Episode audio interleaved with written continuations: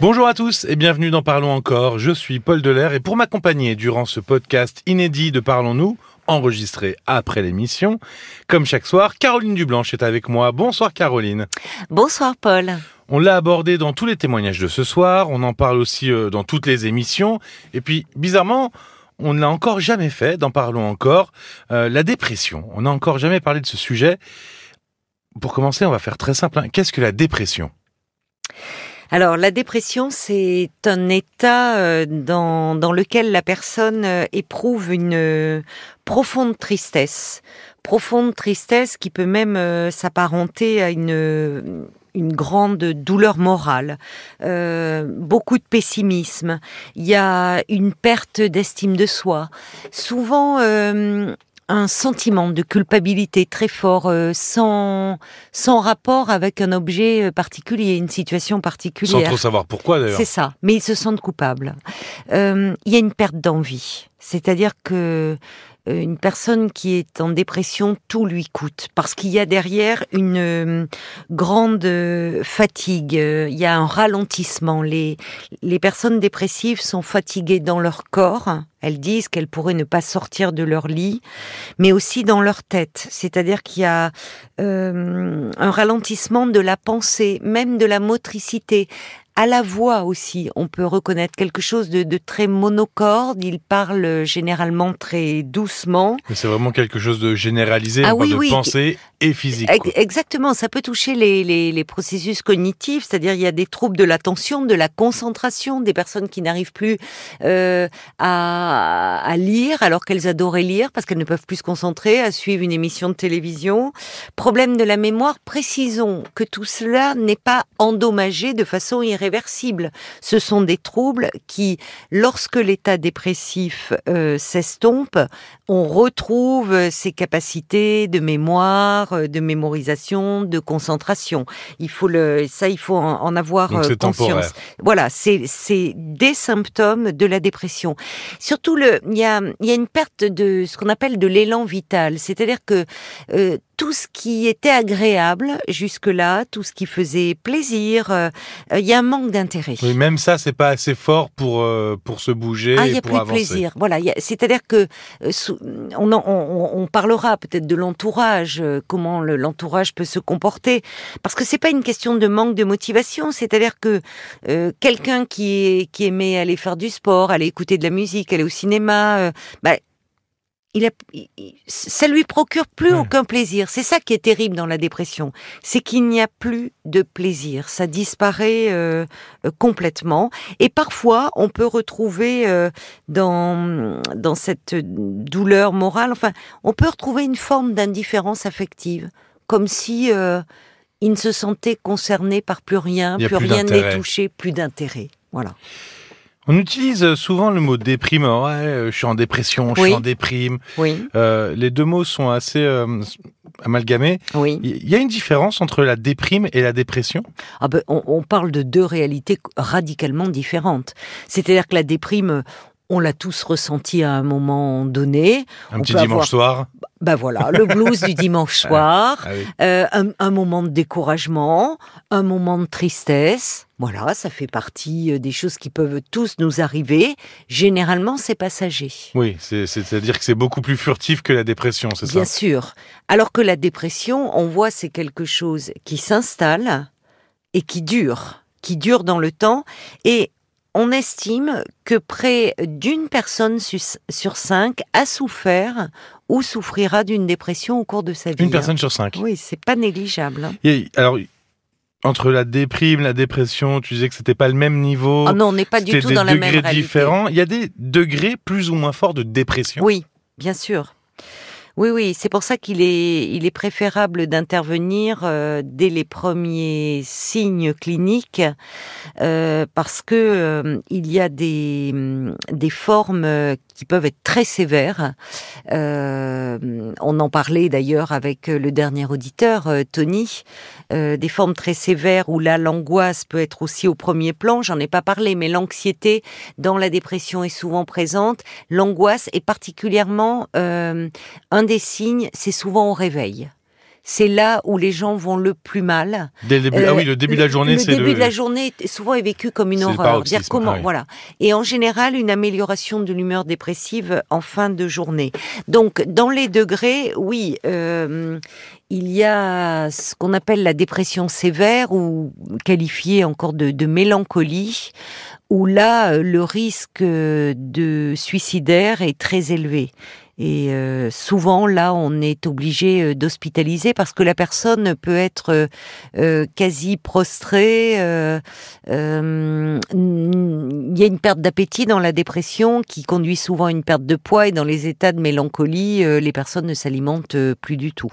Ah, c'est marrant parce que finalement, la mélancolie, on met ça c'est très romantique, c'est très galvaudé, et finalement c'est le degré le plus élevé de la dépression. Ah, c'est le, stade le plus élevé de la dépression avec un, risque euh, suicidaire très élevé.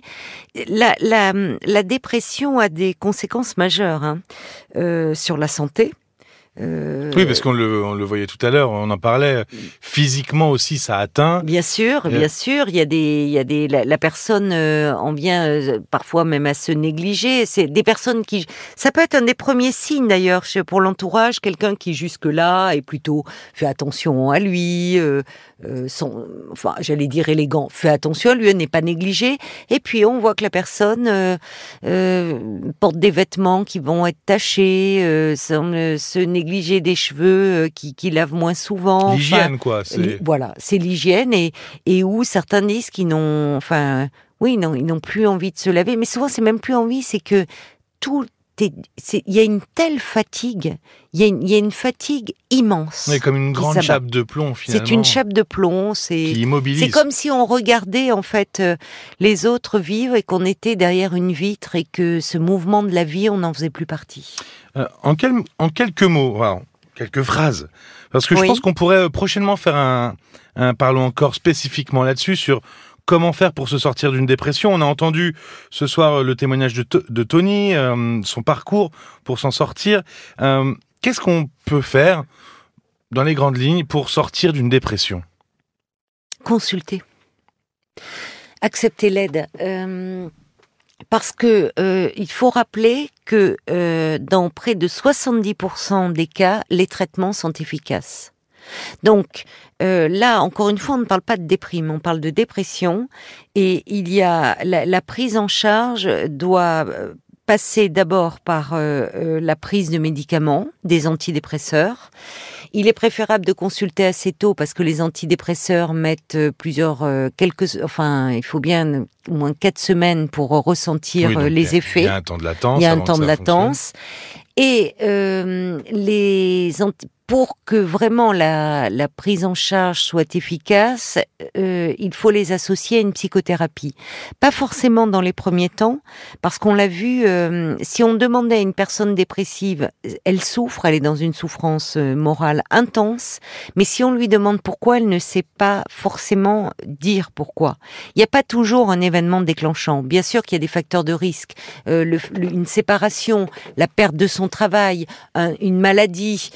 Il y a, des facteurs de risque. Parfois, on ne retrouve pas dans de, de, facteurs déclenchants. En tout cas, quand on retrace un peu l'histoire de la personne. Euh, donc, la, psychothérapie vient souvent dans un second temps au sens de, travail, parce qu'il faut, il faut que la personne retrouve une certaine énergie. Oui, finalement, si la personne n'a pas la force de se laver, elle n'aura pas la force d'aller puiser pour aller chercher les raisons de sa dépression. exactement, et d'aller parler même. Hmm. Parler, euh, tout coûte quand on est en dépression. Tout est pesant. Mais il faut savoir que euh, en l'absence de prise en charge, euh, un épisode dépressif euh, bon, caractérisé tel qu'on vient le voir, bah, il y a un risque de récidive élevé hein, chez 80% des patients. Si ça n'a pas été traité en profondeur, finalement. Si ça n'a pas été traité en profondeur. Le mot, voilà. Si le, le but n'est pas de se faire la proie des médicaments toute sa vie. Mmh. C'est-à-dire que là, il y a quelque chose qui ne va pas. C'est, il faut comprendre ce qui est en train de se passer. Quelle est l'origine de cette souffrance?